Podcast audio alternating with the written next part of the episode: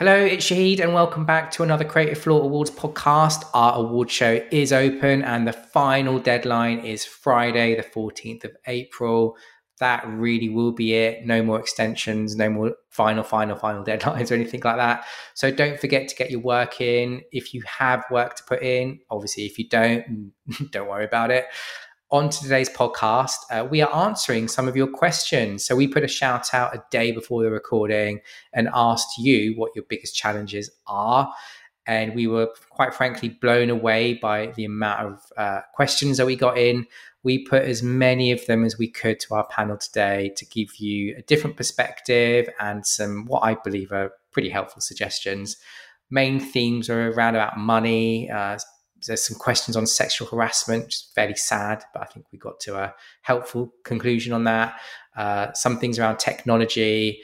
Also, we had some questions around how to deal with over emotional responses, as well as many others. We unfortunately couldn't get through all of them, but if you would like us to do more of these type of episodes, just get in touch. I'm more than happy to do another one and get through um, some questions to help you out. Anyway, let us know what you think and uh, enjoy. Hello and welcome to another Creative Floor Awards podcast. We are hopefully going to be answering some of your questions today. And to help get the best answers, we are joined by an esteemed panel of lovely Deidres. Delighted to welcome Global Executive Creative Director, Media Monks, and founder at Good Girls Eat Dinner, Jo Wallace. Hi, great to be here. Lovely to have you. Where are you calling from today? Uh, East London today. East London, great. Well, I'm West London, so we've got the capital covered, good. And uh, also joined by the voice of the internet, fellow podcaster, the chief creative officer, Grey Health and Wellness New York, Tim Jones. Hello, Tim. Hello, Shahid. Hey, everybody. Hello, welcome. You haven't been on one of these for at least a year, Three I hours. think. So it's nice, nice to have you back. nice to welcome you. And all the way from down under, fellow podcaster, the Creative War Room, and founder and creative general at the Health Army, Toby Pickford. Hello, Tobe. Hey guys, hi Shahid. Thanks again for having us here, all the way from Sydney. Yeah, we, you can just tell from our voices that we're waking up and uh, you're in the full swing of things with probably your second bottle of wine. So this is going to be yeah, it's going to be interesting. Yeah. well, we called this episode Dear Deidre. Dear Deidre is possibly the most famous Agony Aunt column in the UK. For those of you who might not know what we're going on about, delighted to be joined by this panel of Deidres today. We basically have the world covered. So we put a shout out only yesterday, actually, within our social networks for up to ask people to submit a question. I think it, it seemed like there's a lot of people out there who need some help and some some advice. I got a lot more questions than I anticipated, and some of the, the, the panel today have also submitted some questions that they've got. We'll try and get through as many as possible. For legal reasons, what you're about to hear is merely advice, people's opinions. Feel free to take it or leave it. And in some cases, we might not even know what to say. I do have a pretty heavy question around sexual harassment, but I won't kick Wow. off with that because I think we, we might need to build up and wake up for that one. So we'll, we'll, we'll start off gently. Yeah, should we just kick it off? Shall I go through the first question? And by the way, most of these Go questions. I don't even know half of these questions because a lot of questions came through our awards at thecreativefloor.com email. I don't I don't run that. I don't look at it. And I intentionally told Peter, who looks after that, I don't want to see who these are from if they have specifically come in anonymously. So I don't know who's asking this. Anyway, here we go. Right, first one. I'm an MD who runs an agency. How do I get my creatives to act less emotionally to feedback? who wants to kick that one off? I will. Go on. um, I think that's a really um, quite short sighted way to look at it because if they didn't have that emotion, they wouldn't be good creatives. I can relate, however, that you obviously need to act professionally in the face of feedback. Um, and I think it's something that comes with experience. I definitely used to get much more upset than I do now. Now it's kind of, you know, we all know that only one in probably 150 ideas gets out the door. But um, I think it's it's something that, given that creativity is what this industry sells, I find it ever surprising how little respect it has at the same time. So I think it's something we have to be really mindful of that creativity requires emotion, and without it, we wouldn't have great creative. To- totally agree. Totally agree. I think just to add on to that, you know, creative people they need a home where an agency where they can feel like their ideas are being protected. So if I'm assuming this creative team is getting constant feedback to change their ideas, yeah, that's going to be a problem. You know, I feel like it's the onus is also on the account team, on the MD of this agency to push back on clients often uh, nonsensical remarks or sort of tweaks, um, and make sure that the creativity is being respected. Um, obviously, there are times when work needs to change, but I think it's important that um, you know the, the whole agency is supportive of pushing back respectfully. I think that's that's a great question, and I always want to start with the MD. You know, what do you think about creativity? Number one, how how do you feel about it? Because these guys have obviously put their heart and soul on it, and I think it was a quote from somebody. I can't remember who it was. They said like coming up with ideas is like opening a vein, and I think it was I can't remember what it was. It was in a book, and I think it was um, Cutting Edge Creative. I think that's what the book was. It came from, and and it, and I've always sort of taken that upon upon myself to sort of like always imagine that like somebody who's come up with that idea has actually put their personal feelings into this to come up with it. So rather than just shoot it down or or, or just or say oh they're just emotional, try and empathize with them and then try and um, put your opinions in, in, in a way that's going to build upon an idea rather than be sort of like straight away destructive or, or um, you know, just unhelpful. But I said it, it's also sometimes just part of your process. Yeah. You know, I used to, when I was running teams and stuff, you just had two or three people and they mm. would just explode. But after you got, after you counted about 10 seconds, they would just kind of go, okay, cool. Now, now how do we get over this problem? You know, it's just sometimes just part of the process. Yeah. And I think just to sort of add to everything you've said for this MD, maybe I'd suggest to get your creatives to present more of the work because if they're directly in front mm-hmm. of your clients, they can mm-hmm. hear it mm-hmm. firsthand, and you know it won't feel like a them and us situation either. Because equally, mm. the accountants should be feeling it as emotionally as the creatives because it's all about your product at the end of the day it's not about well we do the numbers and you do the work it's it's the whole thing's one thing yeah exactly yeah i agree yeah. i agree it's, it's it's almost like working again, it's that it's that it's that. I had a conversation with other these these these guys on on another another um, platform, and then we're just talking about being on the same boat. And I'm thinking, if everybody's on that same boat, then everybody knows where they're going, and everybody feels kind of like in the same. Everybody's got each other's backs. As soon as you, as soon as you know that, as soon as you have that feeling that this person I'm going to present to is not going to get my back, it just heightens it. I think maybe. Yeah, and yeah. and also also one thing just to add again is sometimes clients give feedback. It's not gospel. You know what they're saying is not like written in stone that it has to be actioned or you know someone's life depends on it. Because I feel like we get this long list of things that need to change in the creative, and actually, if you know what I do normally, as I say, oh, that's a great comment, and then I just fucking ignore it. You know.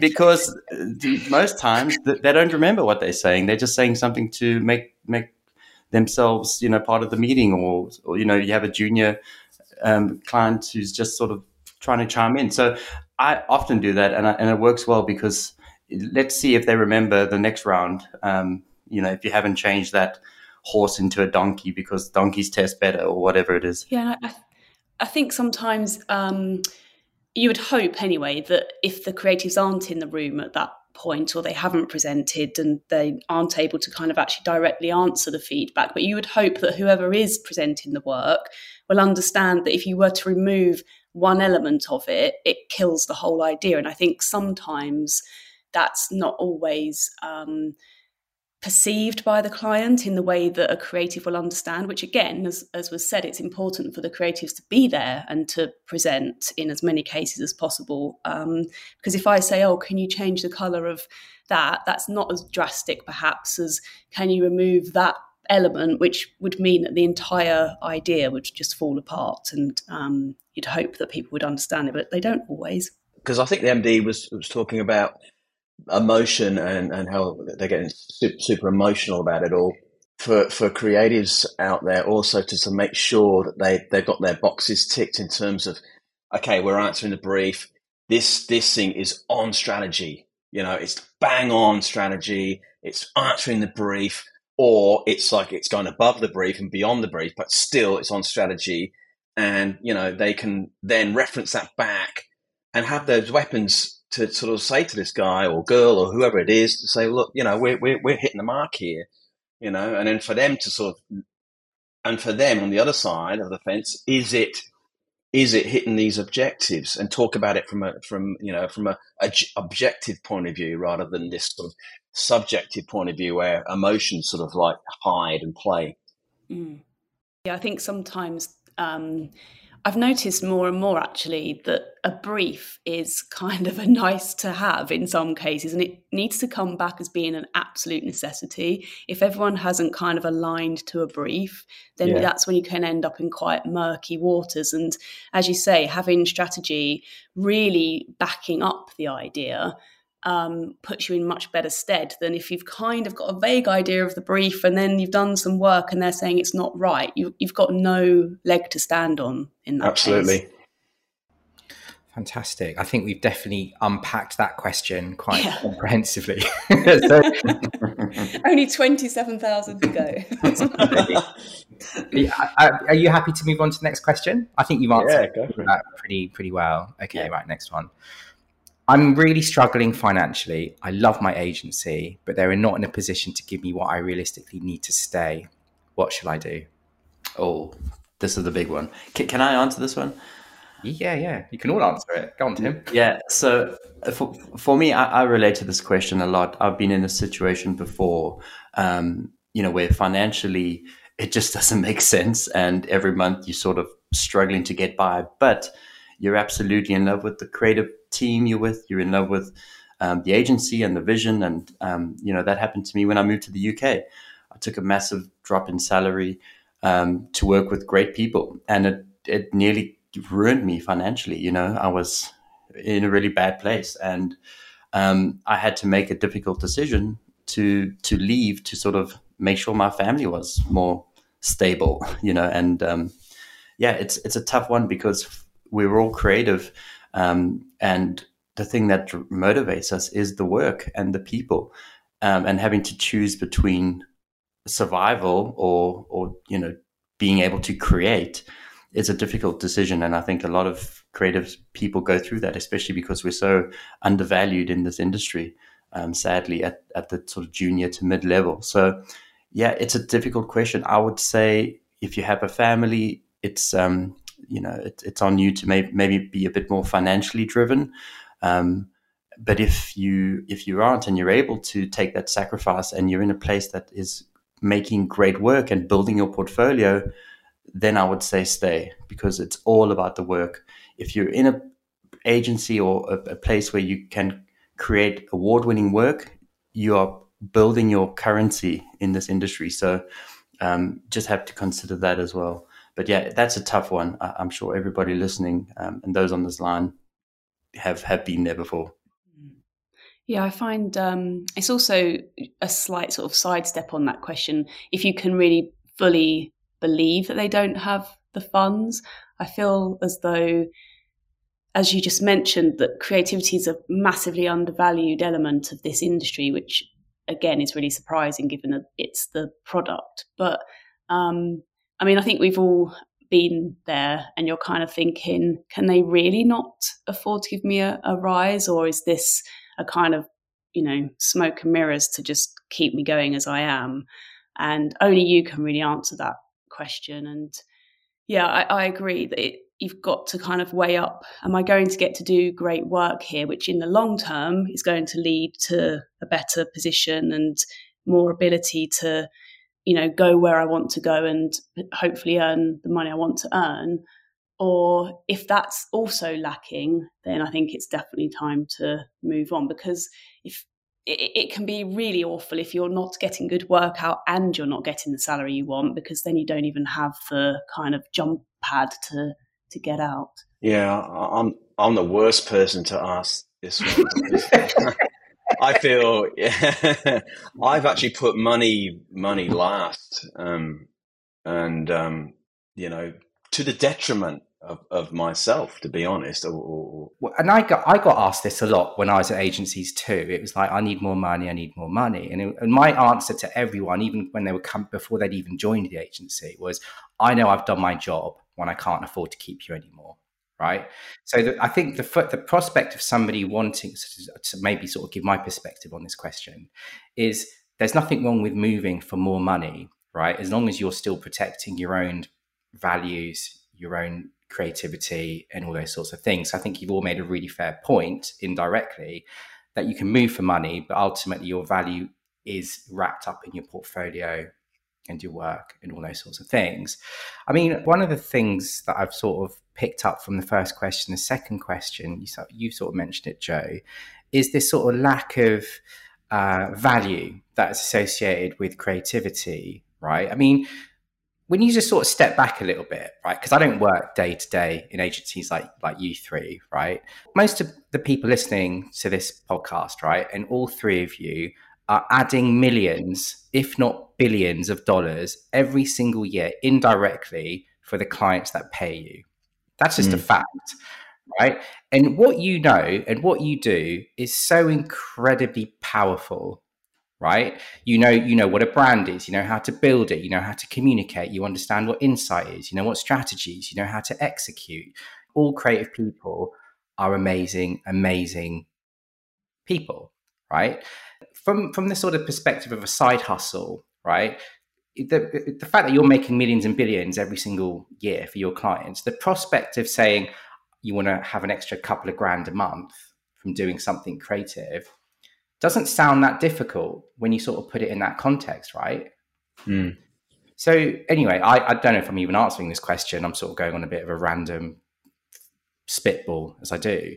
But I think I, I would I think when you look at the, the, world that we're in, like making things has never been more accessible, whether you want to yeah. sell art, whether you want to make jewelry, whether you want to create a podcast and monetize that or a YouTube channel or making candles or whatever happens to be. Like it, the world is your oyster from the comfort of your own home, arguably. So, another way of looking at it, if you can't find a job that gives you more money, don't don't think that you can't build your own brand and do something for yourself and and use that creativity to have that freedom and hopefully a bit more financial freedom. Okay. Yeah, I agree. I, I just, I just also just, just, I just thought about something. I think Sir John Hegarty said something, and he said he had a creative team coming up to him. Oh, you know, we're not happy. You know, we need more money. I think he, he kind of like said, okay, you got bit, you got, you got, you got a fridge full of beer. You got a great view. You're working on some of the best, best clients around, like Levi's and all that kind of stuff. So what's, you know, what's, so what's, what's the problem? And they go, "Oh well, I don't know really," you know. And so, you know, sometimes you just got to take stock and, and actually sort of take yourself out and give yourself a good look in the mirror and go, "Geez, I've actually got it really good here." You know, it's something. I mean, we can feel sorry for ourselves because I, I agree with all of you that creatives are underlooked because we're not just creative; we are the, the we wear so many hats. It's unbelievable. Um, but again, it's just it just show the world that, like you said, Shahid, like you can do something else show the world what you what you can do. Don't sit in those four walls and just whinge about it. You know, get out and do something. Yeah, I totally agree with you. Can sometimes make your own luck. I, in a couple of instances, have kind of made my own campaigns kind of proactively, and then they did win awards and then you're kind of like see if imagine what i could do if you actually had the budget behind me um, but I, I do also have a slight kind of, I think that Hegarty story is like very true in some respects, but I also just, I have this real issue that we should be really grateful because we get to do a job that's creative as though it's always fun, but it isn't. So um, it's a strange thing that why is it that creative is perceived as well? You know, you should be just enjoying the fact that you're getting to be creative, but because we all know that, you know, if we wanted to be purely creative, we'd be sort of fine artists, but there's a lot of commercial pressure and a lot of, as you say, you have to wear several hats. You've got to be strategic. You've got to be able to liaise with the clients and build rapport, um, bring in business sometimes, etc. So it's so much more than having mm. a bit hmm. of a creative play around and enjoying it. Totally agree. Yeah, that you know, Jo, that's a really great point. That this whole gratefulness, because I think we probably all come from that generation where you're always told, you know, you've got to be really grateful. You got a placement, and they're just covering your, your, your travel if you're lucky. And I know you know, now you've got a job, and it's still less than what you'd be earning at McDonald's, but you've got to be really grateful. I, and- I was on a panel the other day, and I mentioned that I started my career in 1999, and it just so happened somebody else on the panel had too, and we mentioned about the hours we used to have to put in and the fact that we were barely paid and people were horrified in the room yeah. it's like a really it's changed so much people wouldn't put up with that anymore yeah it's I, th- I think it just boils down to we as creative people need to understand our true value because we we just completely devalue ourselves in every situation and you're right like this fallacy of creative team, we just you know a couple of crazy people having fun. Woo! That's not the case. You know, we we are we are serious professionals, um, or are we? Um, but you know, a, a, great story in my career, which I, I, always remember when I when it comes to giving advice to people, uh, creative people who are um, feeling like they're not valuing themselves, is I remember being a junior in a in an agency, and I was doing some work experience, and the creative director said to me, uh, Tim, come, come, come with me. Um, I'm interviewing a designer. So I was like, okay, great. So he said, before we go in, I have two envelopes with me. One is for a salary of forty thousand pounds, say, uh, and the other one's for a salary of twenty thousand pounds. So literally half. And he was like, let's see which one this designer talks himself into. And I, I promise you, that was the most eye-opening meeting of my life because that designer was you know, like we all are. Oh, I'm so grateful. I just want to do good work. Um, and when it came to um, the creative director asking him what his salary expectations were, he said, "Well, whatever it is, what you know, what do you have?" Kind of um, mentality, and he ended up getting the 20,000 pound salary wow. envelope. Wow. And the creative director said to me afterwards, he said, "Never devalue yourself because that's what we, you know, we do that all the time, and it's not fair." um, yeah. and they will always take advantage yeah. of you. Yeah, he ended up promoting that designer uh, a few months later, so all, all, was well. But yeah, what a lesson! I, was going to say I, I, I, had a sort of similar thing there, but I was on the other end. I was the I was the person being interviewed. I was trying to actually get out of healthcare at one point. This was a long time ago, and I'm so glad I didn't and um, it was for a mainstream agency. And uh, he goes, uh, he said, "So, so what do you what do you want?" I said, "I said X," you know. So he sort of laughed at me, and he said, "Well, you you got no experience in this in this in this area." And I said, "Well, I have. You know, I, I come up with ideas." He said, "Oh no, I've just got you in for just for this particular. Uh, you know, just you showed me some work, and I only like that one piece. That's it." I said, "Well." You know, give me a go and I'll show you. So that, that he said you've got two bigger tickets on yourself. So you know, it's it's it's funny, isn't it? So you can get you can get you can get whacked down easily, um, depending on where you are. So that that that salary thing does tie into um, again, you know, experience as well, and and and particularly health, and having that sort of that, that experience in health um, is is can be a, a, such a great thing. But also, if you're trying to switch or, or turn or do something different, it's it's hard as well okay, I think we're all very fired up now. I'm going to ask for pay rise right after this podcast. I'm going to ask myself. Yeah, I mean, I'd be a bit remiss if I didn't mention the kind of elephant in the room that there's a massive gender pay gap in our industry as well as many others. And something that with International Women's Day having just happened, um, we definitely need to continue to be trying to reach equality and equity as we go forwards. Yeah, no, that's that's a that's a great shout. Mm. So what, why why isn't the gap just being closed? I mean, how how much more conversation needs to happen? I mean, I just don't mm. really understand it.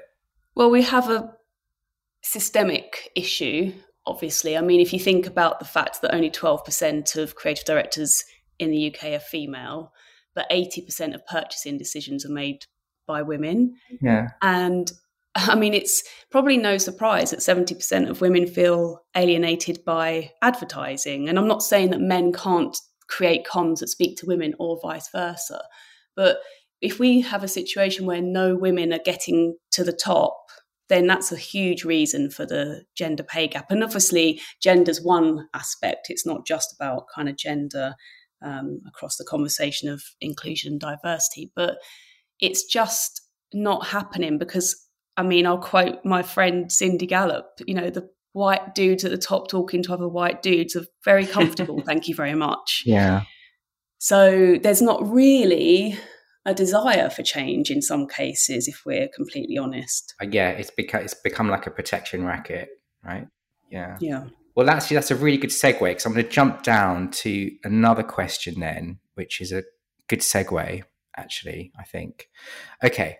I'm from an ethnic background in a creative department. And even though my agency talks about the importance of, of diversity, every new senior hire is white. Will this ever change? Who wants to pick that grenade up? I mean, I just on the back of what we were saying, I I do think we've reached a bit of a sticky point where the DNI conversation for a lot of agencies has become a smokescreen, and they'll publicly put out positive messages, send people on training courses, shout about how open they are, and then everyone working inside the agency knows that that's not true. Mm. And and again, I think from I, I can't speak to this personally, but from speaking to lots of people of color, including my wife, who kind of works in this industry, if you're the only person on the call that looks like you, you're not really going to want to stay. And if the culture isn't there for you to want to stay, that's a, a factor. Um, so again, I think there's got to be a tipping point somewhere where um, it isn't such a homogenous industry and people aren't being made to feel as though they don't fit. But if we don't have those varied voices within our industry, how can we possibly think we're going to speak to the varied society out there? Yeah. I find it ludicrous, to be honest. Yeah. I mean, we obviously know that this is this is another another white elephant in the room. What can this person do? They're in the agency. They're not making these hires. What what practical things can they do to to make themselves feel like there is a little bit of movement, if if there is anything? I mean, I think it's a difficult one because just I, I don't think black people should have to educate white people on racism, and I don't think you know, as a gay person in an agency, I don't want to be running the LGBTQ group as another piece of work on top of the work I've already got. So it's a really difficult area because, of course, you've got to have someone that understands and can represent. But why should they have that added burden? I think it's on the agency to look at themselves and think, what can we do? Do we genuinely mean this? Because you know, it's been proven it's good for your bottom line at the end of the day if you've got a more diverse team. Um, so I think it's on them. I think you're absolutely right. But here's let me play devil's advocate with that, right? Mm. We've already acknowledged that we've kind of got this racket at the top, right? People put, looking after themselves, talking a good game, putting a smoke mm. screen up in most cases, right? Now, we've read all the facts about the bottom line, etc., etc. We know all of that but are they realistically the right people to start making these initiatives if fundamentally they're never going to change? No. and there's the and there's the crux of the issue, right? exactly. So even though, so I'm, I'll let me speak from a person you know who isn't white and all those sorts of things, who used to work in the agency world. Yes, it took a huge amount of extra time. It took you know time that I didn't have, but yes, you know, I had to have those conversations. I was part of an education program, you know, trying to open safe spaces where people could ask anything. Because you, I think at the same time, my learnings was it was all about intention. People could mm-hmm. ask me the most ridiculous things that on the, you know if you just read them cold in an email might come across as fairly racist. But actually, when you kind of heard the intention behind it, it wasn't. It was just them wanting to just ask and just find out something mm space. So if it doesn't come from these minority groups in the agencies, is it ever going to change? Yeah, it's just. I think. Do you know what? I mean, I'm look. I'm white. Okay, I'm a male. Um, I'm um, heterosexual, but I just think you know, and, and uh, number one, it surprises me that there's a pay gap. That that really does fucking surprise me. I just cannot get my head around that. You know, number one, that's just ridiculous. And number two, I think agencies uh, uh, are so full of shit half the time. They talk and talk and talk about we're doing this, we're doing that. Look at us, look at this, and they don't follow it up with action. And I know for a fact it's, it's just like we'll stick something on our email, we'll put a little post out with a hashtag on it, um, and it's bollocks. Mm. Amen. Yeah, that's the thing. I'm so t- I'm so tired of it. You know, big network agencies flaunting all this change and investment. It's all bollocks. They're all yeah. It's all shit. And you you know like uh, it's and again you, uh, you, know as a white male mm-hmm. leading an agency, it's embarrassing. You know when when it's it's but also it's it's hard because there's not enough talent coming through um, the the sort of junior level. Um, you know all the programs that we want to start, which are um, you know will, will have impact they're sort of long-term programs so that's frustrating because it's you know the, the, problem needs fixing now. Um, and yeah I, I, just feel like agencies and um, you know holding companies need to be better at at promoting internal talent um, getting uh, getting the right people in the room and not just giving it lip service but actually doing stuff about it. So yeah yeah, I, yeah, I was just going to say that thank God we have reached a point where clients are literally saying to agencies, What on earth is wrong with you? Like, why have you got a team that's completely homogenous? Like, we get on a call with clients sometimes in my past jobs, and it's embarrassing, as you say. You're so blatantly not with the program, and the client is. And now mm. we've reached a point where they're just like, fuck off. I don't want to work with you unless you're on board with the modern day world. yeah. And it's only now that it's beginning to hit people's bottom line that there's going to, I think we're going to see some real action because sadly, the money will speak. And if you're not getting business because you don't represent, a, uh, you know, the society's diversity, then you're going to suddenly change it. But then what we've got to be wary of is people being willed into meetings. I'm sure we've all had this experience where, oh God, we need to get someone that's a bit different. Let's oh, let's wheel that person in, shall we? Just they don't actually know what this brief's about, but put them in the room quick. And I've experienced things like that in the past, which are just horrifying. Yeah. So, you know, it's got to be done genuinely. Um, but I do think the money behind, you know, putting a rocket up people's butts is going to certainly help. Yeah. I think yeah, yeah, that's a great point. I mean, equally, I've met clients who are as bad. You know, true, I, have been, I've been in meetings where they've gone, "Oh, could you make it more aspirational?" And you're like, "What does that mean?" And basically, we're, less we're, urban. Yes, you know what I'm talking about. Everyone knows what I'm talking about, and so yes, not to sort of plug this podcast or the award show, but the whole premise of the Creative Floor Awards came on the back of me being the only brown person in in my agency in the creative department. Mm-hmm. So I guess yes, we we're certainly talking about the issues and the challenges and, and how awful it is, but thing you can do think you can make a difference if you want to as an individual. Like you know i started this with no money. We're 10 years down the line. We're still talking about things. Has thing have things fundamentally changed that much? No. But we've raised a lot of money to help a lot more pipeline of different types of people into the industry and we'll keep going as long as the industry wants it.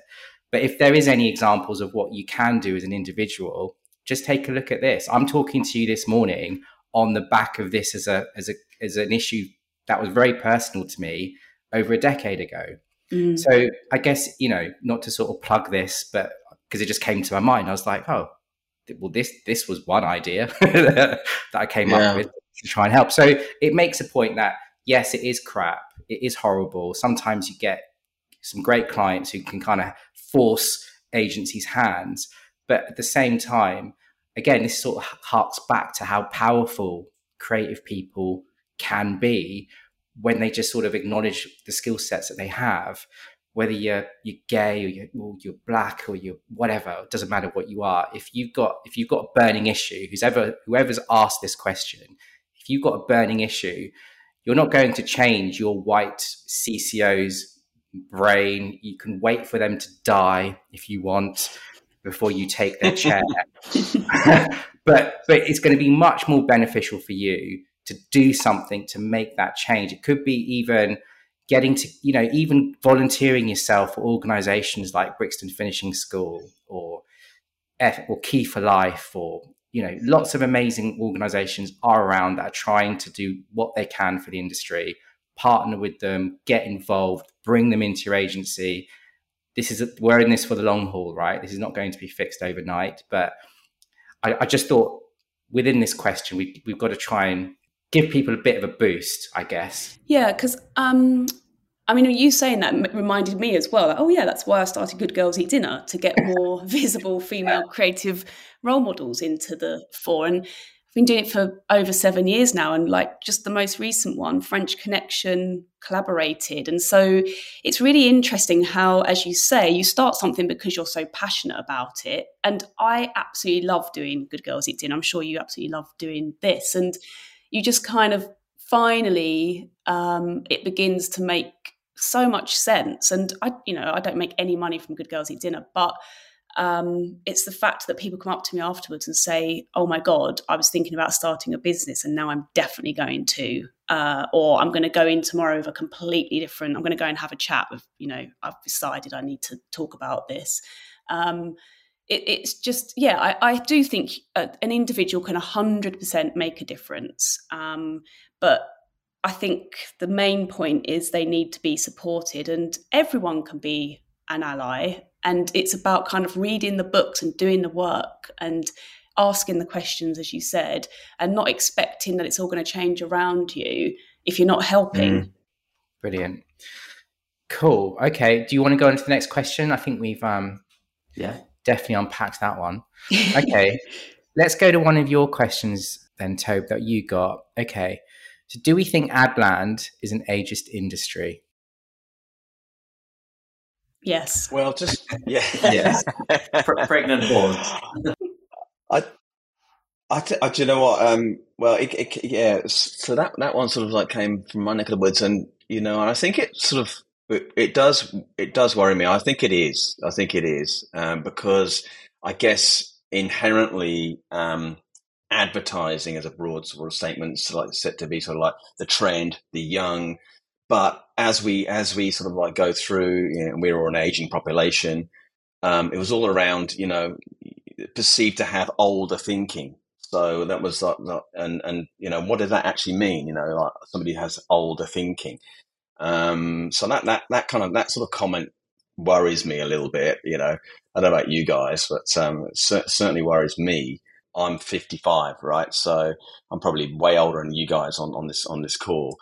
So, um, you know, f- for me to go out there and, and, and try and get a, try and get a, a, a brand new role, I think is, you know, is, is going to, I feel in my mind, is going to feel quite hard, you know, but saying that you've got, you've got you've got so much experience, not only just in the creativity, but in managing and helping people and, and, and promoting people, and you see things from different angles. So I think it, I think it is, I think it is ageist, um, but don't don't lose heart. I think I think I think we can we can really make a difference. Us old people, whoever however, however you think old is, can make a make a serious difference. Sorry, bit of a ramble there, but I just this that's that's my point of view on it. Right, you're getting old, Tobe. It's what you're I know, I know. I'm just I've got my pipe and slippers. You know, it, it, it's a bit of a double-edged sword, right? Because a, I think agencies. I mean, it really helps them on not having to pay people and give them a pay rise if they just keep getting a churn of younger people. But then what we end up with is no experience, and then you've got kind of people learning from someone that's only been in the industry a few years. So I think experience is really undervalued. Like yes. the, the difference that can make is huge. So hopefully you'll be safe in that respect. But there's also the kind of other side of it where because we don't have older people within agencies as much as we perhaps need, we're not represent and we, ha- we have this kind of if you look at ads and they show people that are over 30 if you're lucky they like we don't even represent them properly and it's beginning to slightly change with older models etc but i find it really surprising how we just show ads as though the whole world is populated by young people and as you just said the population yeah. is aging and i've actually just googled it because i'm really like curious and i've put in how much is the grey pound worth in the uk 320 billion they're the people with mm. the money and it's and like i'm i don't mean to be kind of um, dismissive, but young people often don't have the money thanks to the state of the economy in various places. So it's actually the older people that have got all this surplus money and we're ignoring them. It's a bit bizarre. It's it's weird. It's weird, yeah. And, and also in in the industry, you know, experience is the most valuable thing for any creative in this mm. industry, and it's so strange that it's it's sort of seen as a negative thing.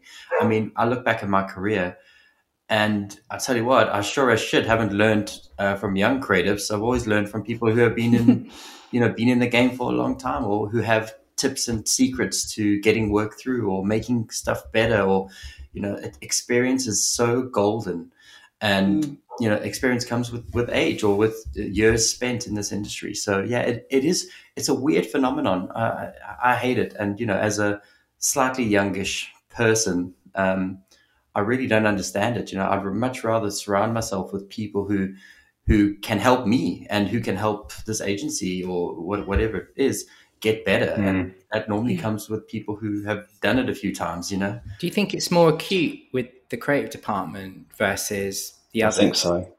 Yeah. I think so. Yeah, I think yeah. so. And it's also maybe it's also down to the industry just being a bit sort of caught up or hung up on advertising to Gen Z, and you know, it's like fuck. I, I, I, was judging an award show, and every case film mentioned, you know, our target market Gen Z, Gen Z, Gen Z, and it's like, yeah, cool.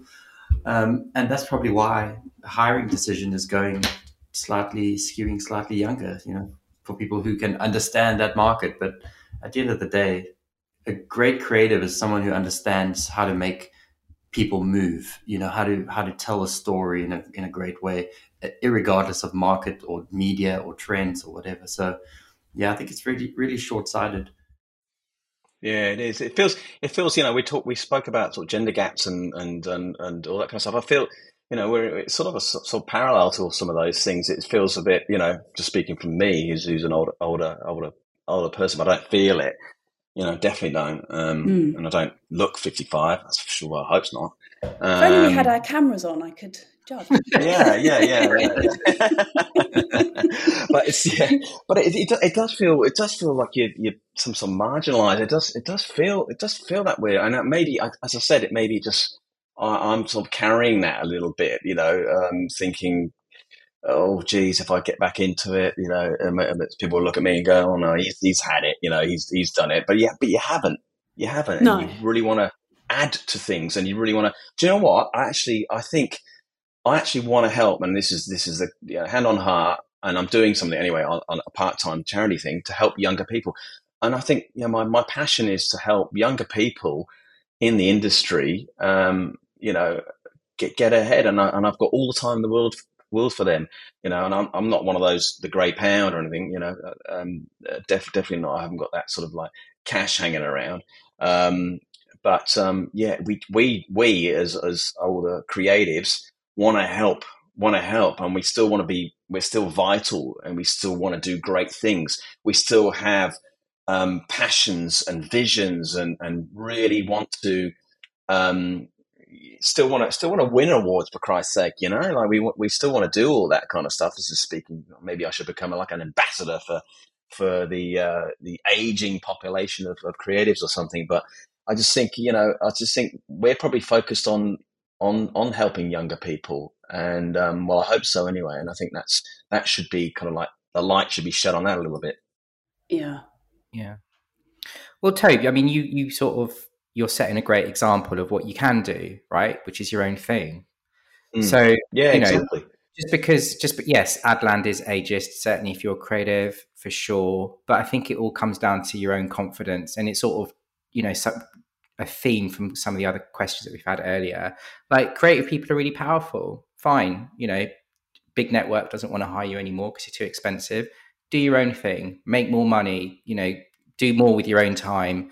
Go and go and do your own thing. So I think you're still setting a great example of like what you can do to overcome can't overcome the inevitable when it all happens to us, right? It's uh, it's like the uh, that's right. of the Mad Men. Like it's that's all of us at, at one point or another.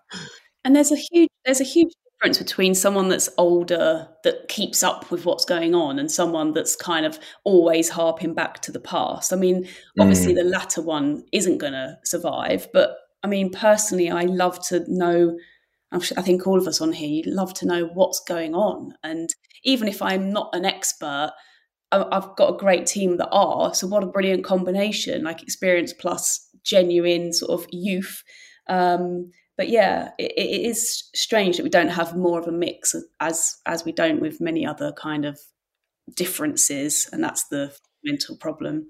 I, I agree, and I, and I think I think also I think um, we're more open to listening to people, um, mm. and I think we've got you know I, I, am speaking from person my own person. I I know Tim says you don't learn off off off off some of the younger folks, but sometimes you can. Um, sometimes you can learn learn learn some shit, and, and I say, you know, and I always have that kind of like mindset about maybe they could teach me something. You know, um, I can definitely teach them something for sure, uh, and, and I hopefully do it in a way that doesn't make them feel like they're being taught. Um, mm-hmm. But they can certainly certainly teach me, and I and I and I agree, Jo, that keeping up with stuff is so important. You know, whether it's whether it's you know, ChatGPT or whether it's Figma whether it's learning a new software, whether it's learning a new sort of programming language. Um, I just think I just think it's it's vital, and I think you know embrace those people out there.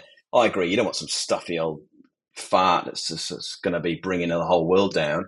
Piss them off, right? But you want you want somebody who's going to you know who wants to do wants to help and wants to do things. Embrace it, and um, you know the more the merrier because we're all humans. You know. Yeah, I mean, keeping up with things can also apply to young people. I mean, mm, totally. you know, being shit isn't dependent on your age, right? So that's right. exactly. yeah. That's cool. young shit. Exactly. exactly. Exactly. All right. Are you you happy you've um unpacked that one? Yeah. Cool. All right. Well, this is a proper Dear Deidre question, and I genuinely have no idea who this is. So let me read it out. This is a bit complicated. Okay. Our new creative director has a track record, in brackets, at a previous agency, for sexual harassment. To make it worse, the people who hired him were the same that got rid of him at the previous agency for his behavior. I've mentioned it to the person that's hired him, and their response was, It was a long time ago. Any advice? I'm going to throw that grenade right into the center. Oh my god! Wait, I'm just looking I, for the mute button.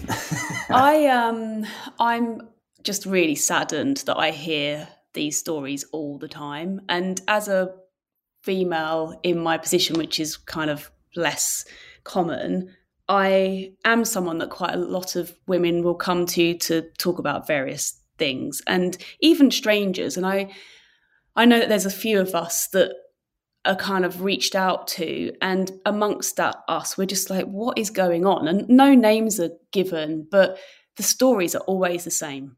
And i think that there's such an underbelly of problematic behavior that's being overlooked. And in some cases people don't even know it's going on. But when you've got a situation where the management are very aware and very unconcerned that's that's scary and um, this isn't the first story I've heard like this in a matter of weeks.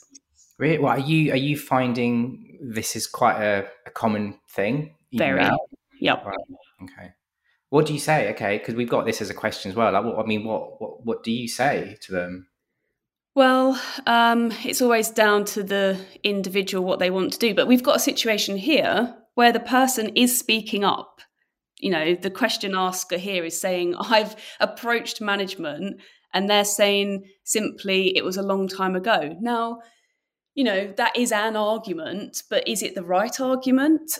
Uh, the only thing you can ultimately do is vote with your feet. But it's sad that in many cases, I mean, I was part of a Make NDAs Fair um, initiative recently, and I did that along with a brilliant lawyer called Shilpen Savani, Ali Hanan from um, Creative Equals, and Jerry Dakin, and and a few others too. But it, it, stemmed from I don't know whether any of you'll remember, but Zoe Scaman wrote a piece a couple of years ago, really showcasing just how much of a problem there is of sexual harassment in this industry. In her article, I think it was called Mad Men, Furious Women. Um, and it brought to light anonymously like countless stories of sexual harassment in our industry. And then there was a massive kind of like shock and horror moment. And then it just went back to the way it is. And it's going on all the time. And I and I find it sickening. And I'm not saying it's going on everywhere, but there is far too many situations where this is happening and being brushed under the carpet yeah, by management. That's the problem. The yeah, the problem that they that they they're aware and yet they're still choosing to bring someone into an agency where ultimately the the creative team or whoever it is will feel unsafe. Like that's that's a huge huge problem from a human point of view, from a creativity point of view, you know, because the best the best work comes when you feel comfortable, uh, you know, to share stuff and you not feel um, nervous all the time. So yeah, it's it's not not great at all. Um, and I think they should be. I mean, it's yeah, they should be named and shamed because those are the types of agencies that need to learn their lesson. You know. The it's, awful um, thing is, is the fear perpetrated around this, and I yeah, know of stories mm. where the happens to be a male in this particular example, the male in question is more than aware that he can scare that younger, more junior female into silence and has literally done so. And we've got a situation where the perpetrator is able to walk around without any fear of, um, you know, comeuppance, for want of a better word, because the management's on their side too. And the person who's the victim is the person that's also paying the price. Um, yeah, it's very just... sad. It's very sad. I, I think it goes back to the question we were talking about earlier on about you know gender and getting people in, in top management who aren't all male. I hate to know that that's happening, and you know, like I agree with Tim. You know, just these fuckers should be like you know drawn out and just like, come on, this. I wonder, like, real. what I'm kind of like, what's it going to take if someone's already known, literally in their last agency, literally by the management in the new agency to be a problem, and has yeah. then, you know, c- behaved in a similarly problematic way again? What does it take? And this is where it it like you say it's got to be flushed out in one way or another and it's it requires like a zero tolerance policy yeah. but how can that happen if you've got too many management teams which are you know often male and female that are turning a blind eye and i don't know what they're getting from it i honestly don't because you're going mm. to have a very distressed um, group of people working for this person they're not going to be doing their best work and you're looking at a lawsuit coming your way. So I don't know why they're so adamant to protect them because they're often not very good at their job either. No, I think that's it, Jo. You've hit the nail on the head. I just think I think a lot of these people, top tier management, are shit at their job. And mm-hmm. I think mm-hmm. they're so scared about opening one door. That's it. They'll open that, rest of it, and then everything will become unpicked, and people will be exposed. And I think that's that's the fundamental problem with this. Yeah. And I think, you know, and I've seen it, you know, where I'm just thinking, how have you got this job? You know, mm. you're not even, you're not even capable of, of, of talking to somebody, to be honest. Yeah. You know? so, and, and, then they just yeah. drive this toxic culture. Yeah. Exactly. Exactly. So everybody's got their own backs there in that in that top tier kind of management group, and um, yeah, so I think it's, it's I think that's what they're trying to hide. They're hide, they're not hiding that particular person; they're hiding themselves. I yeah. think. Yeah. I mean, I think just again, I think you've you've sort of you know covered this really comprehensively, and just whoever you know did did submit this question, what I would just add to what everyone else is saying that you've had the chat, I would then document the conversation in an email, make sure HR mm. has it. There's also another tactic that you can use, you know, if if you can't influence the person that you're speaking to, there will be somebody that can influence them. So influence the influencer. Go to your boss's boss. If they're not listening, go to their boss. If they're not listening, go, if they've got a boss that's above them, go as high as you can. It could be an email that maybe it doesn't have to necessarily just come from yourself. There might be two or three of you or more who might be feeling exactly the same. Do is it a collective? Make sure you document it all in an email. And if that doesn't make a difference, you can go on Glassdoor. You can you can write all of these things anonymously if you want. Yeah. But ultimately, if if none of this makes a big difference, you need to go and get a new job. Hmm. Get in touch with yeah. us, and you know, I'll, I'll, whoever you are, I'll try and get you a new job somewhere somewhere else. And then you know, then once you've left that place, you can be as vocal as you want, frankly, because um, you've documented yeah. it all. I mean, they're just some, you know, practical steps, I guess. And, and I think that's excellent advice. The the issue comes when people are um, that you think will be an ally or were initially an ally are then spoken to and threatened and suddenly your allies fall away in a case that I've been told about um, and you're kind of suddenly left a bit high and dry. And I think another route to take is to speak to a lawyer and see where you stand. Or there's NABS, which is a free service for the industry. Um, but yeah, you've got to look after your own sanity in in the end. But it's such a shame again that it's the person that's suffering that then has to go and also find another yeah. job. Yeah, NABS is great and we sh- will put NABS in the show notes as well. But and you're you're you are right, Jo. Like you know, it, it can be really awful when you think you know people that should be your allies actually turn out not to be. But I would, yeah. I, and I would, I would push on that and say because this question started off with one person, right? And now all of a sudden it feels like as we're talking about this, it's not just one the person who has this track record; it's the people protecting this person, and they are ultimately, in my opinion, as guilty yeah. as as the perpetrator. So whether you've got two or three or four people who are protecting this individual, they should all be brought down mm-hmm. as far as I'm concerned. You all mentioned it earlier. This has got to be a zero tolerance sum game. And so I think it's zero tolerance around people who are also willing to protect these individuals too, because they are as equally guilty for their behavior, yeah. I, I, I would say. I think your advice of going higher higher higher is is i mean it takes bravery but it is ultimately the only way. Yeah and it's the right thing to do. Yeah fine you might think that it's sort of you know detriment to your career but fuck it it's got to be the right thing. This is isn't just yeah. about protecting yourself? This is about protecting everyone right? Mm. I, I, I I agree. I love that idea about higher higher higher because i don't know about you guys um, this is only speaking for me this is just my opinion HR. So I, I, I don't I don't really know how helpful they will be. Um, so I agree with you, Shahid. Like just like ditch HR. You got to let them know just because you've got to tick a box, but go go right to the top. You know, whoever that is of that organization or, or shareholder or whatever. Yeah, cool. All right we all good with that? I think we, I think Sorry. we strip that one down and put it back together. now I'm nervous, Shahid. Whatever's next. yeah. Uh, okay, okay. you, but you wish you never asked me on to this thing.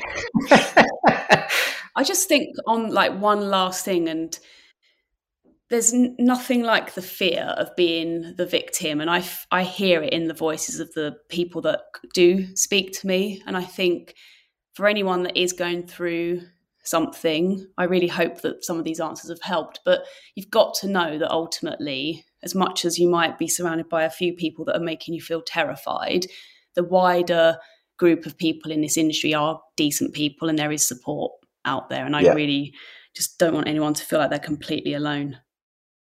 Yeah. Yeah, that's great. Agree. Fantastic. Okay, cool. I've got a couple of questions that are kind of interlinked. Um, okay, here we go. I live in a flat share, so I go into the agency almost every day, but most of our senior creatives, including the ECD, are hardly in.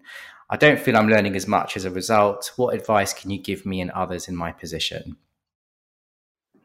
I think the the hybrid way of working is here to stay and I think we've got to find ways to make it work. And of course getting together in person is often fantastic, but I think we've got to understand that going forwards we need to kind of make this work. And I I just suggest um, you can connect with people just as much in some respects on um, you know virtual chats as you can in the office to an extent. So if you feel you're not learning enough, and I do think this is an issue of um, kind of a bit of a hybrid situation, just just reach out and ask for a a chat or a specific bit of advice you would like to know and approach people um, and whether they kind of meet you in person or if it's uh, um, virtually, you can. I think still don't be afraid to ask the questions and to reach out for um, yeah, information. I, I that, that, sounds good, but I feel for me anyway, if I if I was back in an agency,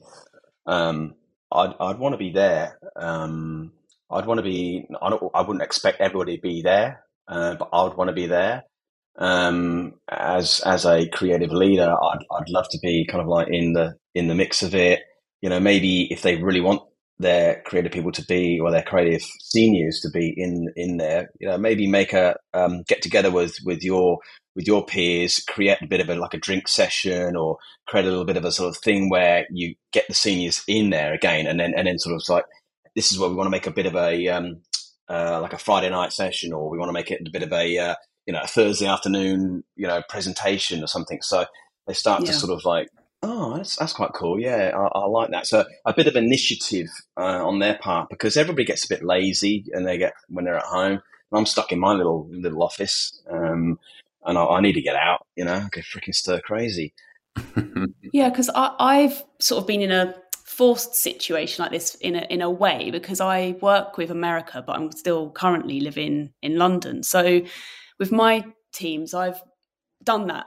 Just what you've said. You know, there's an initiative of um, a situation where we just get together. It is virtual because I can't just fly to LA or New York all the time, but um, kind of just bringing things that inspire us and and having like it's inspirational, but at the same time, really kind of um, conducive to just getting to know each other, and it gets mm. you know a really nice kind of vibe. So I think, yeah, sometimes there is a way to make it happen um, physically, and sometimes there's sort of like barriers in in place. But yeah, I agree. Once I do move to LA very very soon, I'll be getting in there and meeting people in person. But at the same time, I think going into the office day after day after day to just be sat on calls with people or clients that aren't in the office is also not not kind of conducive to good work. So yeah. it's a balance, I think. Yeah, it is. It, and I think it varies from agency to agency and um, region to region, to be honest, because if you have a small agency, it's a lot easier to get people in, you know, if everyone is local. But what I'm finding being in a big network is, um, and actually, I, I, had this crazy realization a few weeks back when I, I did a, a sort of head count. You know, we currently have more people globally than we do in New York, you know, for my team creatively. So that means that even though we are in New York, we have more creatives in Canada, Argentina, India, Copenhagen, and now in South Africa. You know, so my wow. team is truly borderless um, and global. So you know, popping into mm. the office is not really um, realistic for, for us. Yes, we have an we have a beautiful office space in New York. Of course, it's it's great. It's right above Eataly, which is uh, deadly. But um, you know, we we it's difficult to get people in because most of the people aren't in the vicinity. Um, and we have to sort of work around that. And and weird things are cropping up in this hybrid world of like, how do you how do you manage like holidays, you know, in um, different areas or different religious holidays that you just don't account for on a you know on on on certain deadlines, and it's really tricky.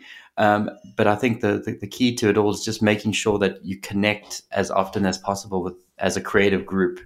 Um, and keep that community spirit alive because otherwise it can feel like you are uh, operating on a, on an island, you know. Um, so yeah, it, it, it's fascinating how the world has changed, you know. And I think as agencies move more and more into uh, streamlining and you know looking making more financial decisions and hiring talent outside of uh, big cities, it's this is going to be more and more of, a, of, a, of an issue um, and something to be resolved quickly when it yeah, comes I think, to. I think um, hmm. in a similar way, Media Monks, we've got kind of creatives all across the world. And um, as much as you can see kind of people that are local to you, you've got to, as you say, have regular check ins and find a way to connect um, virtually simply because you know it, it leads to some positives like the fact you can reach talent in all different parts of the yeah, globe is amazing. Mm. um, but yeah there's there's never only plus sides to things i suppose. So it's always finding the yeah. the way to get the best out of people and to have them feel that they're doing their best work as well. The, yeah the, the problem is you know when you when you have sort of traditional stuff that we've all grown up with which is a, a really creative agency that you love going into because there's there's a vibe, there's an energy, uh, you know, things are happening. There's free biscuits, um, you know, tea, tea, and coffee and, and drinks. Yes, the biscuits. That's of course, yeah. Flushing toilets, flushing yeah. toilets. Yeah. You know, the lights go on. Um, no, yeah. no energy bills and Wi-Fi, and you know, and, and and that is not necessarily a luxury anymore to to creatives. I find like most times I've been into the office, it's kind of like a ghost town, and it's frustrating because you know Wi-Fi doesn't work properly, or you know you have three people on the, the line. Irony. Yeah, I've, I've literally I, I once went into a meeting in the office, and it was me and another person, and there were six people on the line, um, and we couldn't be in the same room because of the the disturbance with our wife. So they went and sat in a separate room, and I went and sat in a separate room, and I was like, I, you know, I could be at home doing this. and you know, it's it's hard to. Um, although that that being said, you know, like there is nothing better than being in the office and sort of feeding off that energy when people are bouncing ideas around, and you know, uh, like I do miss that part of it, and I don't know if that would ever come back in its form again. Um, it will just be a different type of communication and connection.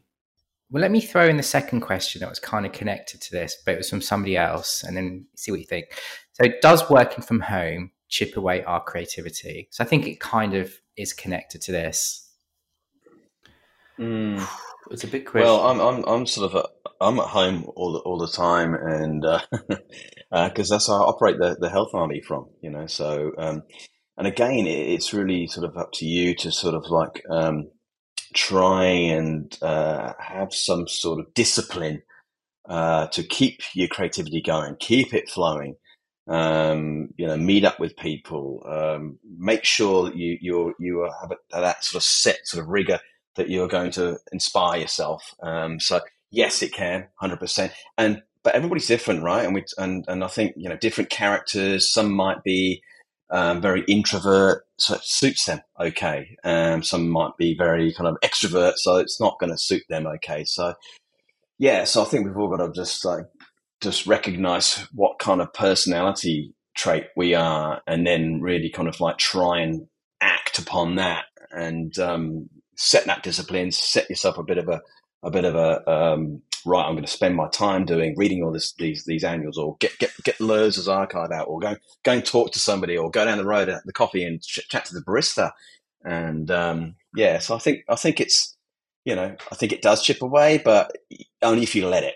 And this is me going a bit random now, but I was I was in I was on the Elizabeth line in London last week for the first time. I mean, I'm in London pretty much once or twice a week anyway. But it was the first time I was on the Elizabeth line, which is a new tube line um, for those of you who don't know what I'm talking about. And I went all the way to Greenwich and I came back and it was pretty brilliant. It was like really beautiful what they've done with it. And it was amazing. It was really busy.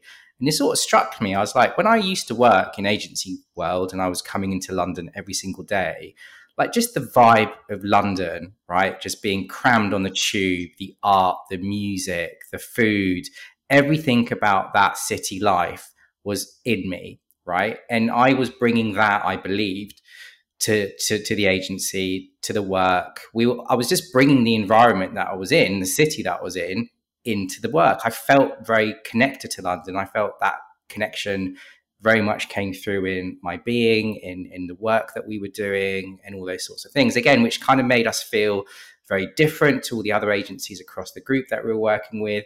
We were very much the UK London team. And I'm just sort of, I'm just, I'm not, I'm not making a statement. I'm just throwing this more of a, as an mm. additional question to the to the two questions.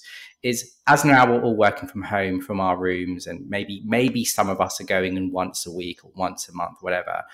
Are we losing a little bit of our personality from the cities that we our agencies are kind of in if we're not there? I I, I don't know. I think uh, you maybe it's a good thing that you've got different kind of inputs. You know, the commute got a bit sort of groundhog day for me in the end and now i feel like you know i can have different inputs even the fact that you can be working in different parts different places um, in some ways i think brings a benefit I, I personally don't feel like it's made me less creative to not always be in the office i think the commute can drain a lot of people um, in mm-hmm. fact mm-hmm. so yeah. it's it's funny um, talking about the introvert versus extrovert, if you think about it, I suppose the way of working for so many years was very much kind of in the sweet spot for extroverts. And now it's almost like a bit of a rising of the introvert, perhaps. Maybe that's mm. not so bad. Um, exactly. But yeah, I, I think it's as a, as creatives, we're never gonna lose our creativity because um, yeah. you just get it from wherever you need to, and and um, yeah, I, I, think there's definitely a, a, great future for creativity going forwards. It's just going to look a little bit different to how it did in the past. But the past was made mm. when we used to have to go into factories and operate machines, and there is more freedom. And I think as creatives, um, that freedom and ability to be curious and go out there in less of a rigid structure is something that could be really good. I love, yeah. For me, um, and Shahid, I totally hear where you're coming from because there is a an energy that you can withdraw from a city. You know, walking to work in New York is, you know, you get that feeling of anything is possible, especially when you're playing, um, you know, New York in, in, your I had it in my head as well. um, but you know, as someone who's commuted a lot in my career, you know, I, I think back to when I was working in Manchester, but living um, closer to Wales, and it was took me two hours to get to work every day and two hours back, and I and I I think about that a lot lately during the pandemic and during um, the sort of more hybrid, more acceptable remote working. It's like how many like bedtime stories did I miss with my son? You know, how many I never said goodnight to him so many nights because I was, you know, stuck on a delayed Northern Rail train or, you know, stupid shit, which just takes away from life.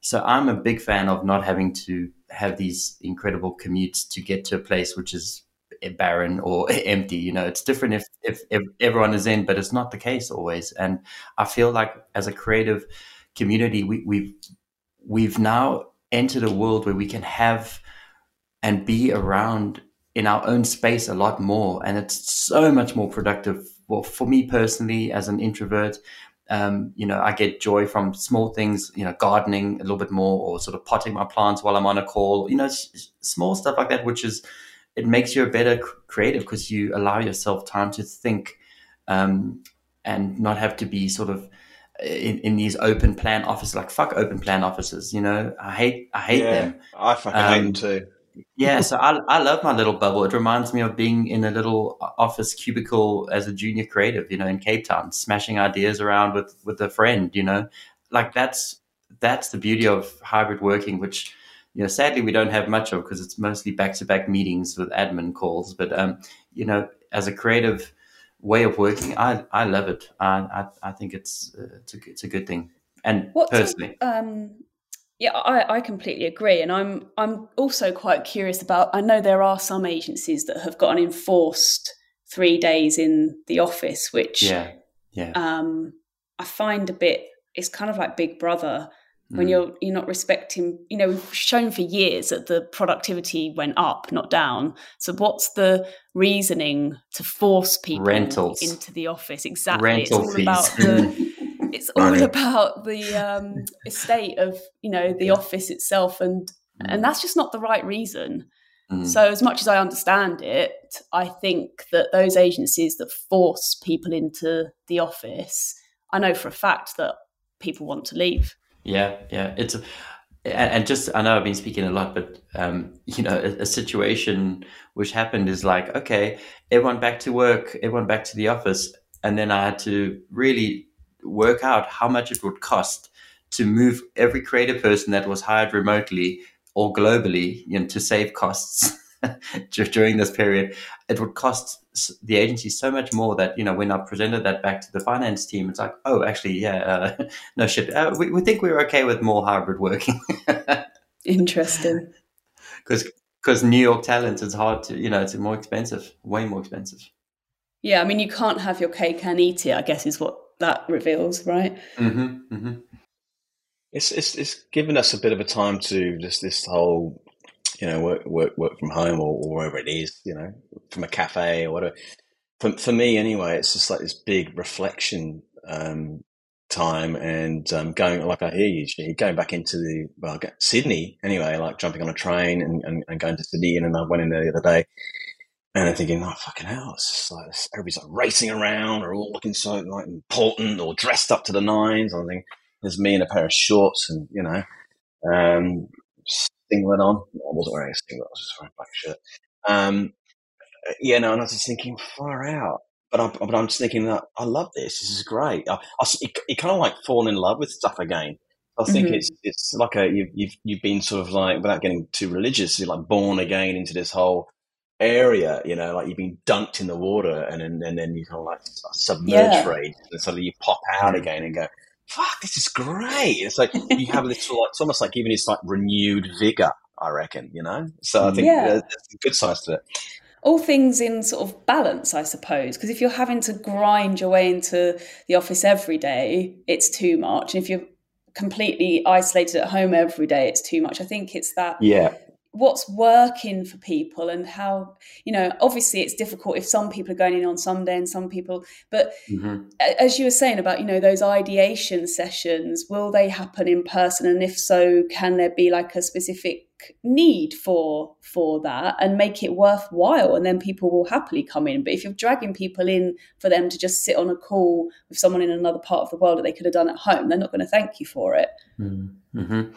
Yeah, exactly. And I, and I, I feel just just on the sorry to cut in there, just on the, just on the, from the health army perspective, I'm meeting new people and working with new people, building this, you know, building because I, I, it's a contractor business, so uh, uh, we haven't got time to be fucking around. You just cut to the chase, you straight to mm. it, and you, and you and you find a little niche within within each other, and, and you just like bang, you're off to off to a flying start without without any of this like pretense or having to act a certain way because you're in a certain building or a certain city or in a, you know, you're in your own your own home, your own environment. Everybody's kind of like, you know, remember when clients are kind of like when when the pandemic hit, they all kind of chilled out for a bit, you know, and they had mm. their dogs with them and, and they were like had slippers on and kind of like, you know, became nice for some reason.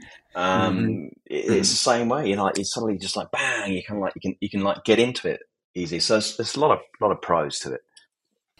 Yeah, no, that's cool. I think also it because I'm just going back to the, the first question, like you know, the, the person lives in a flat share, so I guess it also depends on your economic status as well. Like uh, you know, I just remember when I started out, I was literally living in a little bed sit in King's Cross next to a brothel with bars on the window. You know, not enough room to swing a cat in, in my mm-hmm. little room. So I pretty much lived at the agency. So I guess I'm not saying you know these people are living on the streets, but they might not have the garden yeah. they might not have the extra room and That's you know it. just for our own mental health as well like if yeah. you don't have that separation in your own home between well this is the office and this is where I eat and sleep and live.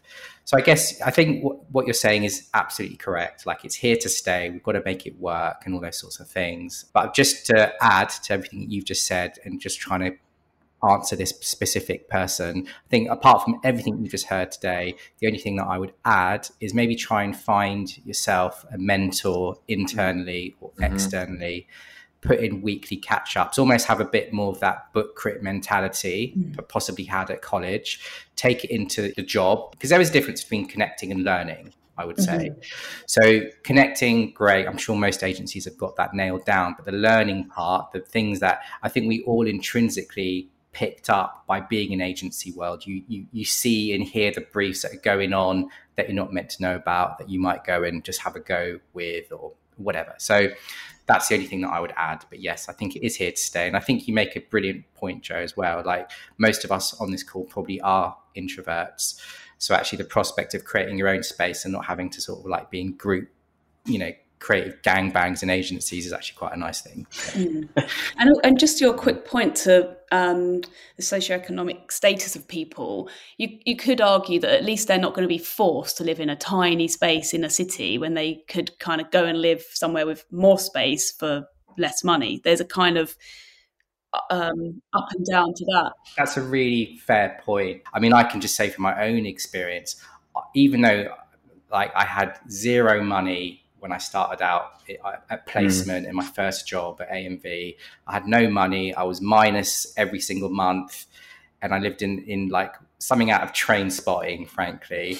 But it was the best period of my life. I loved it. I wouldn't trade any of that for a nicer place, a bigger house, mm-hmm. garden, or any of that sort of stuff because it, it, wasn't again mm-hmm. sort of ha- hankering back to earlier questions for me and, it, and even today it's never been about the money it's always been about the work and the vibe and, and, and, and your legacy and what you build so for lots of people yes they don't want to live in crap accommodation maybe it's because I'm just really weird. I, I, I liked it. It was. No, I hear you. I, hear you. I liked the mold. I missed the mold. What can I say? anyway. The scent of mold. exactly. that, that speaks more about me than, than most people listening to this. So I think they'll probably agree with your perspective on that for sure. You want to keep going or do you want to end or what do you want to do? You let me know. I'm I'm having a great time. Let's do another one. Yeah, one we can always do another episode because literally I've only got through a third of the questions, and Toby, we've only asked one of yours. Okay, let's do. Let's see if we can squeeze two more in. I'll try. I'll try and pick some slightly lighter ones. I say lighter ones. Okay, I know who this has come from, but they wanted to stay anonymous. Okay, I'm a white man. Are my days judging on any award show over? oh dear. Oh dear. Really? Oh, like, I'm really? not going to answer that one. Please, no. Don't even ask that question. It's just so pathetic. I can't. Okay. All right. No one wants to take that one? Tim? No. No? no? Okay. All right. We go for a smaller question. Okay, this is interesting. Okay, this is this okay, this isn't a quick one, but this is interesting. I've recently got my first job and I'm a native social media, uh, TikTok, Instagram, Twitter, etc. Hardly any of my creative directors are really on there or active. Yet they still think their opinions on those platforms trump mine. What's that all mm. about? that's a, that is a good one because, and I think that's where personally I am aware that someone that's you know really on a platform is going to know more about it than me if I'm not happen if I don't happen to be active on a certain platform. So I personally would very much, you know, an idea is an idea um, but in certain cases, you have to understand the platform. So if someone's just kind of, and, and I've been in this situation and I've seen it happen as well and heard it hap- about it happening, where if you're not knowledgeable, you shouldn't be the one kind of massively stating what you think when it comes to specifics that are beyond your remit. Yeah, totally. This goes back mm. to that whole thing about learning, like like I said, like learning from you know, I'm talking about younger people. not saying oh, I know. I mean, I've got a TikTok thing, but I don't post anything on it. But I think you know, if you're not, if you're not, if you don't know the ins and outs of it, you know, um, shut up. You know, like yeah. learn from somebody. And um, I mean, I think what was the question there, Shahid? Was it is like what's it all about, or how can they get these guys to sort of to sort of yeah, comment? what can they do? What what can they do yeah. about that when somebody's saying something that clearly isn't really going to be that valuable or, or that effective. You could you could sort of like ask them some, some questions, but that ends up showing them up, and they end up get back into the corner and end up probably getting really pissed off. So mm. yeah, it's that's a that's a that's a tough one, Tim.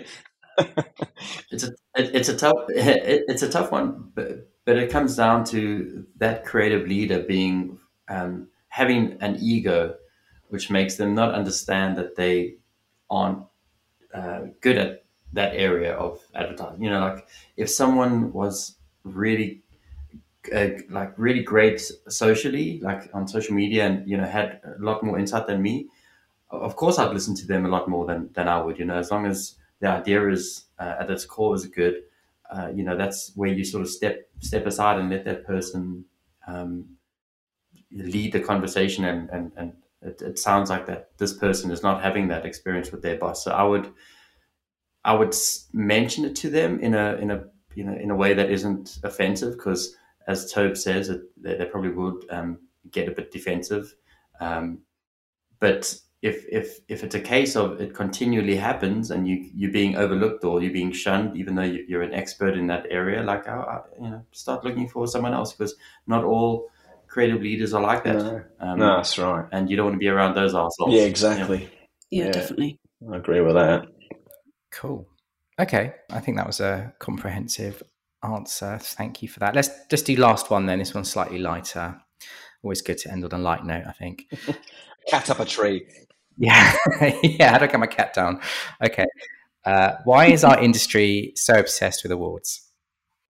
No, but I, I think so again, for me, it's it's been the only thing in my career which has continually helped improve my currency and you know like help me create a better life for my family. So awards yeah they are a bit shitty and the more involved you get with them you know you sort of see the darker side and it's you know it's not all that great but it gives creative people who are so undervalued and who always have to fight for a place in um, you know, when it comes to raises and stuff, it gives you ammunition and it gives you um, a bulletproof reason to say, well, actually, no, I deserve, I deserve um, an increase. And I think it's it's important because um, we we we are judged by that, and it's uh, you know, I, like obviously there are a whole bunch of other things which um, help people improve in their career, but I think this is a, a sort of surefire way of making sure that you can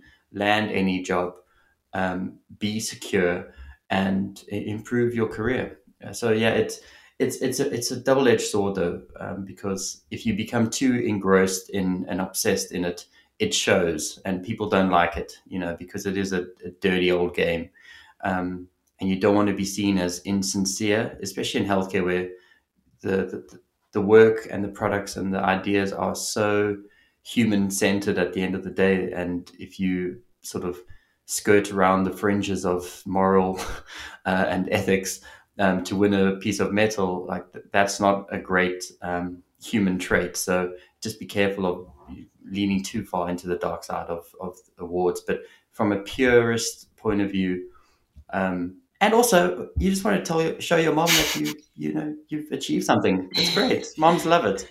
yeah. I, I, agree with I agree with Tim on, on the fact that I think if you go down that whole road of like you know must win awards, must win awards, and that's driven by again it depends if you're on a network or not. Um, you know, there, used to be like a big pressure to sort of like you've got to win awards, you've got to win awards on on creative directors. But I think I think we should change the word from obsessed to excited. And I think you know, for me, um, uh, it's it's so is it it's exciting to see to see new work, to see work awarded, why it got awarded.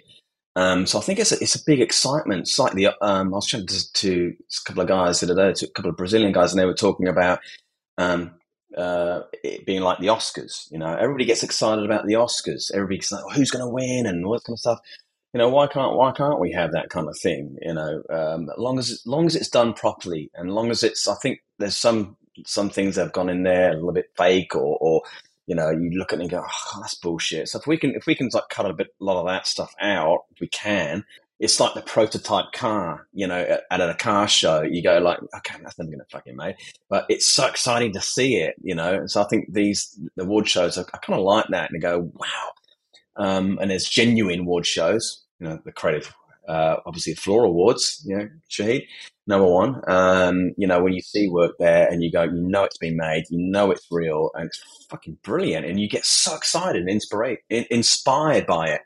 And so I think, you know, I, I don't think I think swap the words. Yeah, I agree with everything that's been said, but um, for me, I, I, think it's wonderful to see when creativity is effective and it reminds not only creatives why we got into this industry, but also clients that creativity can really impact their business. Mm. And uh, frankly, when I compare the advertising I see in awards, you know, obviously I've seen some of it out in the wild, um, and it kind of re- reminds me how great it was, or some things I haven't seen, and I'm really excited by them and inspired. But I'm just really glad that there's still great advertising and ideas out there because when you look at the general stuff around you on a day to day basis that has been kind of pulled to part and just been made rubbish, I'm really relieved to see that there's still good ideas getting through. Um, so yeah, I find it really inspiring. Fantastic. I think yeah, that's that's definitely lots of great takeouts there, helping to see clients what's possible, and also I think you know helping cement our own legacy. You know, when when we get pushed out of that office right at the end of our careers. No, I, I do. I do love the fact that, that Jo said, you know, uh, creativity and the high and, and great creativity is is has to happen to make something successful.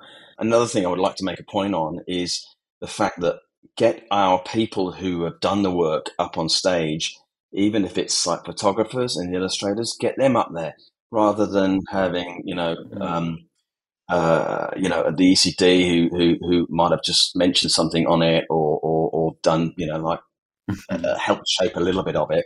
Get the fucking people who are up, you know who've done the work up on the stage please, you know, I feel that that needs to yeah. happen. Yeah. Yeah, yeah, and and also just from a a different perspective with the benefit of awards, you know, it's not necessarily just about personal, but if you you got to make sure that you're constantly looking at what work is winning because there's a, mm-hmm. a big issue with like what's relevant and what's trending or what's new. And as a creative person, I think it's important to stay on top of that and um, sort of so you know what to break you know if there's a trend happening or you know what not to do or if stuff has has kind of um, been done before you know you don't want to you, you've got to be smart about it and like i i i study the work that wins maybe to a fault um, but it's because i'm obsessed with it and i you know it, it inspires me and I, I fucking i love judging shows because you get to see all of it and it's like you know i take yeah. it all in because the good the good stuff is really good and you can take it back to your clients and say oh my god look what your competitors doing. Look what other agencies are doing. Like there is hope you know? Um, there is smarter ways to do things and and that's you know award shows are a huge platform to um, to show the world that uh, what's possible. Otherwise you know imagine imagine a, a world of in the creative industry where there wasn't such a a showcase. You know, we would all be working in mm. insular, uh, probably account driven agencies where it wouldn't matter. The product wouldn't matter. The only thing yeah. that would matter would, would be the profits. And and that would be really sad. So I think awards are crucial. Yeah. Tobe, you make, you raise a great point as well about getting people beyond the creative mm. department, mm. people to actually get on stage, which actually is another question because in the healthcare space, there aren't really many stages for you to get on because no. hardly any of them actually have an award anymore. No. Or boxing ring in, in our case. So, anyway, let me conclude. Otherwise, we will go on forever trying to put the world to rights. And for any junior creatives listening to this, if you can win as many awards as Tim, you might one day be as rich as him. Thank you Thank you to my wonderful panel of Deidres. I hope you've all found this helpful. Apologies if we haven't got to your questions, but please keep them coming in. I'm more than happy to get our Deidres back to, to answer your questions as best as possible. You've answered them all fantastically. I'd like to thank all of you for your time today, and um, please do come back very soon. Thank you, guys. Yeah, thanks thank for the questions, been, everybody. Thanks, Shahid. It's been really interesting. For I've learnt some things as well. So thank you so much. Cool.